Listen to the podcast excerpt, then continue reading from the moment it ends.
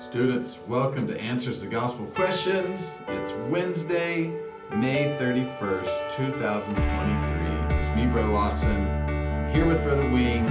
This might sound a little bit different because we're actually together in a room that's really echoey. How are you, Brother Wing? I'm doing great. Man, it's cool to see what you look like in real life. This, this is the first time Brother Wing and I have really met in person, so pretty excited. You're taller than I thought. You know, Brother Lawson.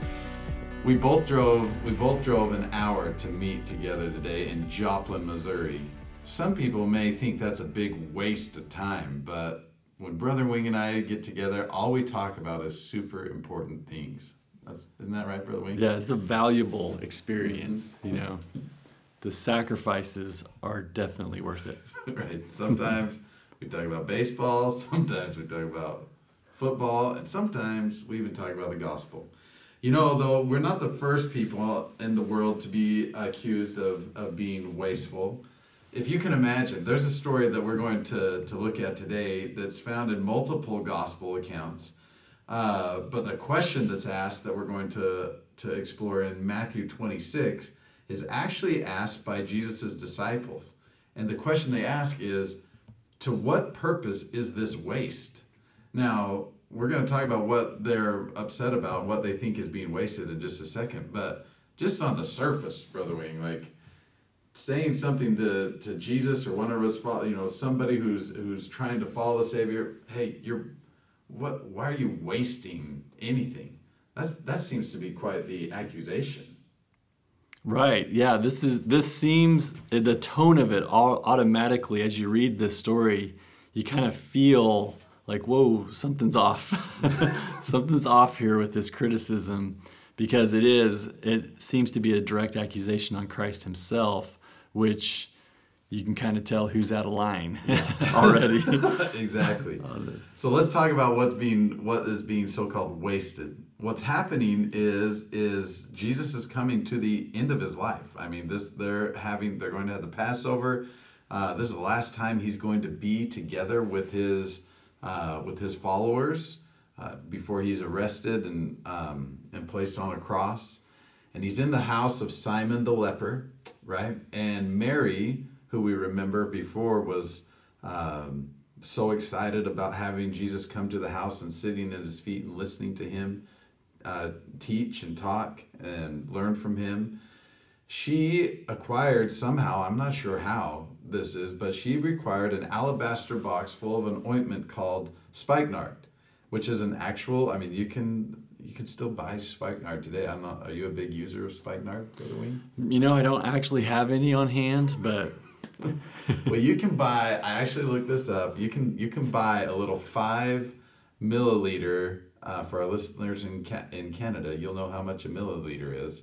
Um, you can buy a five milliliter vial of spikenard today for uh, between 50 and 70 dollars. Mary had a pound of this, which would equal in our in our days about five thousand dollars, right? Five thousand dollars. In her day, we learned in the book of John, this pound of spikenard was equivalent to the the apostles thought they could have sold that for 300 pence, or in other words, 300 days of labor. Uh, when you got when you got paid, uh, you get paid in a pence or denarius, and you got paid one of those every day that you worked. So this was this represented 300 days of labor, and they said when they saw her pour this oil on Jesus' head, and it was a very fragrant oil, spikenard was. Um, they said to what purpose is this waste? For this ointment might have been sold for much and given to the poor. That sounds like they got a point, Brother Wing. Like, isn't that a good, great point? Shouldn't they? That would have benefited the poor. I mean, they just, she just put it on Jesus' head, and other places it said she put it on his feet. Why didn't they just sell it and give it to the poor? That seems like a good, a good idea. Yeah, it does sound like a good idea, and there's always a worthy cause um, to be used, and yet there's more than one thing to think about. So the poor is definitely one thing to right. consider, and there are others. And Jesus kind of goes about this point. I, I appreciate, you know, in verse 5 of Mark 14, it says that they murmured against her. Mm-hmm. And we've already kind of pointed out that this is also murmuring, murmuring against Jesus um, himself as he's allowing this to happen. Um, it, it also kind of speaks to how we, you know, some, some of the criticisms that we hear today, even. Uh, you know, you might kind of liken this um, to those criticisms. And I've wondered, you know, in that moment, if you had observed this scene with Mary and Jesus and this very expensive uh, ointment here, you'd have said, how, would, how do I know? This seems like pretty extravagant, maybe. So could we have given this to the poor? And I have a question about that. And how do I know if this is an appropriate use of resources or not? Well, maybe you would just kind of ask Jesus, "Hey, is, is this okay?" Is this all right? You know, and he he apparently would respond back something to the effect of, "It's not just okay. This is actually good." Like in verse 6 mm-hmm. he says, "Let her alone. Why trouble ye her?" Now here's his that's his question about this. She hath wrought a good work on me. And so she seems to understand things about Jesus and what he's about to do. Others seem to be not as not as focused on that or just totally unaware of the sacred things that are about shortly hereafter about to happen. And maybe that's what's going on. And so as we today um, or others today have have some potential criticisms about church leaders or the church or God or whatever, um, perhaps they could we could follow the same pattern. You know, like ask God, is this appropriate or this is good? I mean, talking to the source might be better than criticizing other people's actions. Right, right, and it's interesting. You know, the church has been in the news lately because uh, of a, a story that was told about um, or reported on about how much money the church has. And so immediately you'll hear people you maybe have already seen online people talking about almost saying the same thing that Judas, by the way, is the one that asked the question about why don't we sell this and give to the poor.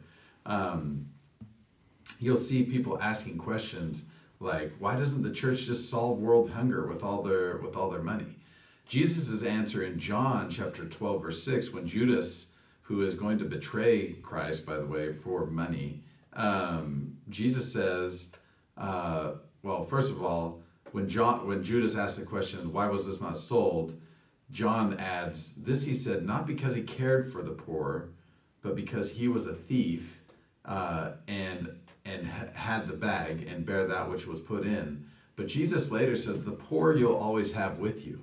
In verse eight, but me you have not always. And so the key isn't the money. The key isn't the money here. The key isn't the money that the, that the church has.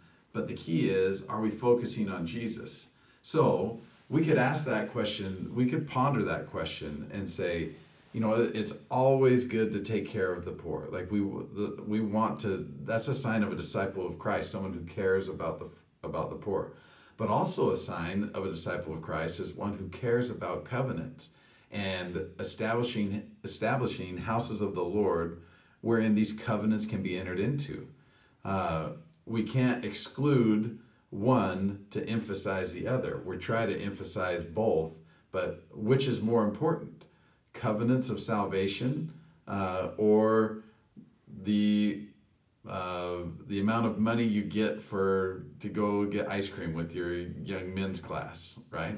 And so, uh, luckily, we don't. If we find ourselves being the ones to to decide how the Lord should accept and use money that, to run His church, then we're going to be in. We might be in conflict there. I think we. I think we're okay to say, you know what, the Lord is in charge of His church. He's placed leaders.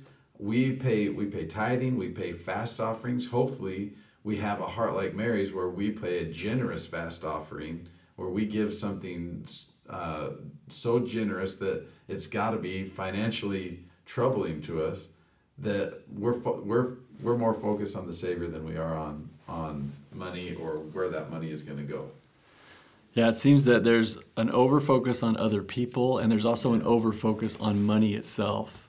And that's the problem. And if you want to be able to be strengthened to turn your eyes upward and consider God and ra- and not be overfocused on other people, and you want to not be overfocused even on finances, a great way to do that is to pay your tithing.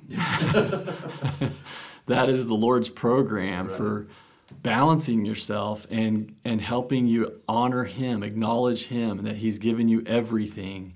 Um, it's also a way to not, you know, uh, be overly critical of other people or to compare yourself uh, too much. I I maybe want to just say like I I've had great blessings from paying my tithing, uh, you know, throughout my life, and it has I felt like I've seen specific blessings come into my life through that, and they're far and away more spiritual blessings than they are temporal blessings. Though I've I've seen both, and uh, that's been a huge blessing to pay tithing. And this this might sound totally controversial and offensive, but um, it's not intended to be. But in my experience, I don't have any scientific scientific data to back this up. But in my experience, the sometimes people who disagree most with the way that the Lord uses uh, the money that uh, is brought in through tithings or other means, fast offerings in into the church. Uh, those who have the biggest problems and uh, and shout the loudest about the injustice of it all, they often are ones who struggle to uh, to to care for the poor as well, or to uh, I mean they're they're struggling with what they're claiming the church is struggling with themselves, and so it might just be a frustration within them, within themselves about their their lack of of, of engagement in helping those who are poor than it is uh, about the about the church. So there's a little editorial comment for you for the podcast. But needless to say, I think uh, I love what Mary does. I love that Mary that Mary anoints Jesus' feet, that she anoints his head with this um, oil that is used for the fragrance that is going to i think i think that's an important key brother wing because from then on from then on whenever anybody smells that anyone that was in the house of simon the leper when they hear when they smell that smell they're going to remember the savior. And that to me is worth more than a, a year's wage. Being able to always remember jesus i think is is key. Yeah that's that memorial and he he mentions that that this she's going to be remembered uh, for this. And, and we also might think about the, the small contributions, sacrifices that we make to, to build the kingdom of God. They may not be seen by other people, they may be criticized by other people, but when we're focused on Him and His work,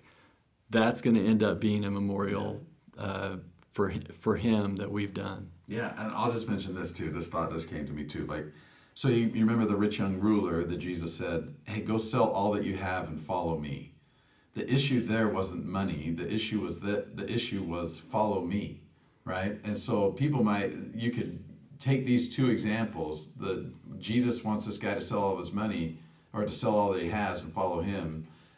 And then you have Mary with this large gift, this crazy gift of, of that costs so much money and she pours it on his head and on, on his feet, and he's fine with it. Again, remember the focus is the Savior. It's what is going to what was going to help that rich young ruler focus on the Savior, not worrying about money.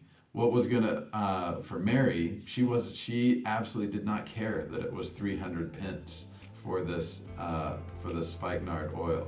What she cared about was remembering the Savior and following Him. And so, don't let money get in the way of that. All right, students, we hope you enjoyed this episode of Answers Gospel Questions. Come to our Institute class. We love your guts, everybody. Stay righteous.